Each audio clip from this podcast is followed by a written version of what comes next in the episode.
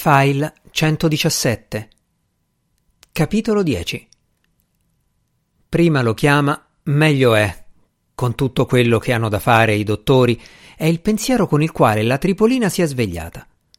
Poi che deve ricordarsi di comprare la moca. Tra le sette e le otto ha composto il numero del dottor Caraffa due volte, ma senza alzare la cornetta. Due prove generali, uno sguardo al biglietto che le ha lasciato l'Augusto, i numeri ripetuti ad alta voce uno per uno. Poi alle otto, quando si decide, Gemma Imparati, tazzina fumante di caffè in mano, ha suonato alla porta di casa. Quasi un'abitudine.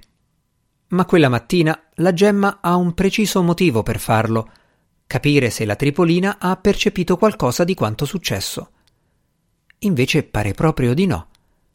La Tripolina Oh, cara, oh, cara. Sembra anzi bella tranquilla. E allora si chiede la gemma perché agitarla? Magari farà lei una scappata in ospedale dopo chiuso il negozio per vedere come sta l'Augusto. Ma converrà? Lei cosa c'entra?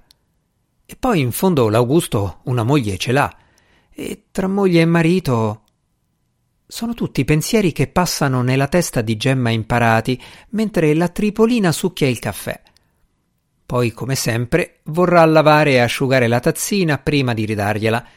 Invece no, perché ha fretta di telefonare al caraffa. La Gemma la prende e sorride per quel solito gesto mancato, d'altronde l'età.